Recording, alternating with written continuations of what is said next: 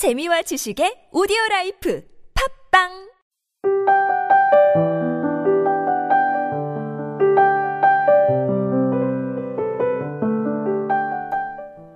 세상 사람들 모두 정답을 알긴 알까? 힘든 일은 왜 한 번에 일어날까? 나에게 실망한 하루 눈물이 보이기 싫어. 의미 없이 밤하늘만 바라봐. 수고했어, 오늘도. 아무도 너의 슬픔에 관심 없대도 난 늘 응원해. 옥상 달빛, 수고했어, 오늘도 중에서.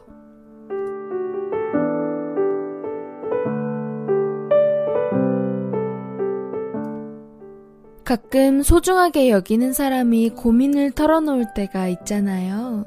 그때마다 느끼는 거지만 누군가를 위로한다는 건 쉬운 일이 아니에요.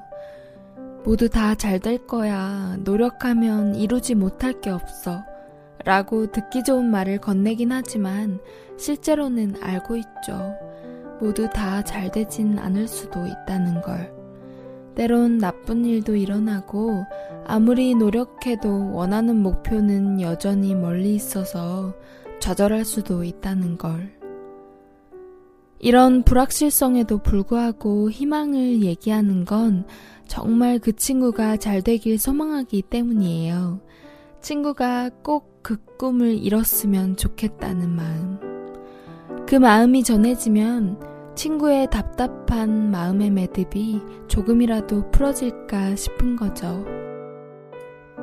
여러분의 주위에도 분명 힘든 친구들이 있을 거예요. 그만큼 살아가기 힘든 세상이잖아요. 이런 세상일수록 우린 서로를 단단히 묶어두어야 해요.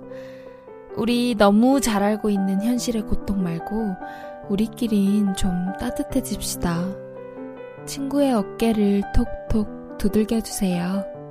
그러곤 이렇게 하는 거예요.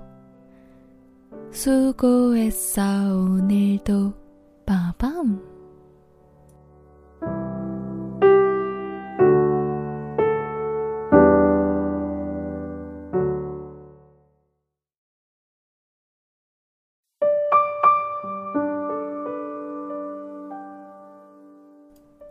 어리숙한 아이처럼 이경아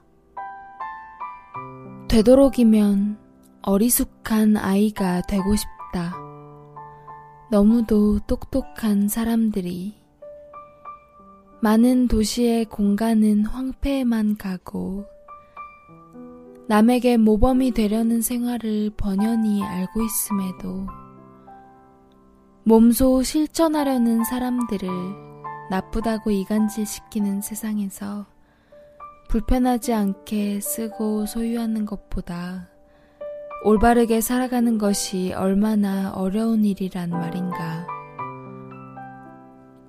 세상에서 걸려 올려지는 죄의 무게는 흔들릴수록 더욱 적어지는데, 순진하게 보이는 사람들을 무시하는 세상적인 무리들의 눈에 나는 되도록 어리숙한 아이로 배고 싶다.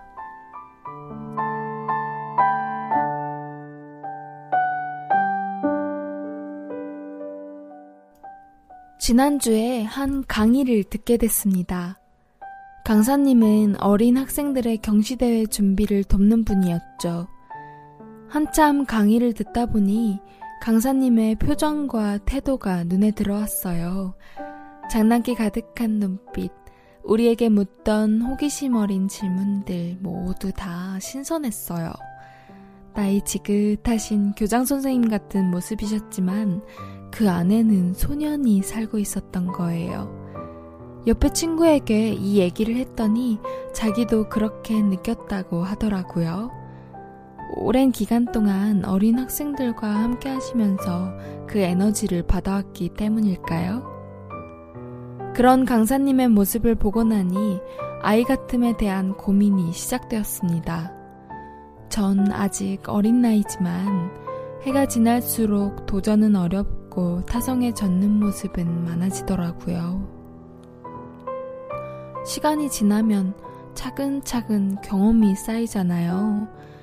이렇게 경험에서 배운 것들로 어떤 기준들을 세우죠. 이 기준은 누적된 세월에서 학습한 것이다 보니 강력하고 단단해요. 다른 사람이 아집으로 느낄 만큼. 사람을 만날 때도 오랜 시간 우려내듯 만나는 게 아니라 관계를 위한 관계를 맺게 되더라고요. 상대에 대한 기대가 줄어들다 보니 점점 기계적으로 사람을 대하게 되고 훨씬 똑똑한 척 관계를 먼저 포기하는 게 이득이라고 말하고 다니기도 했죠. 누군가 날 욕해도 어차피 떠날 사람 어떻게 생각하든지 상관없어 라며 흘려듣게 되고 이런 모습이 어른스러워지는 건가요? 어른이 된다는 건 내가 더 이상 아프지 않기 위해서 수많은 방어 기제들을 마련해 놓는 것을 의미하는지도 모르죠. 하지만 이런 제 태도 때문에 어쩌면 소중해졌을지도 모를 사람들을 자꾸만 놓친 건 아닌지. 제게 조금 어리숙한 아이다움이 남아 있었다면 그중 몇 명은 저와 마음을 나누고 있을지도 모르는데 말이죠.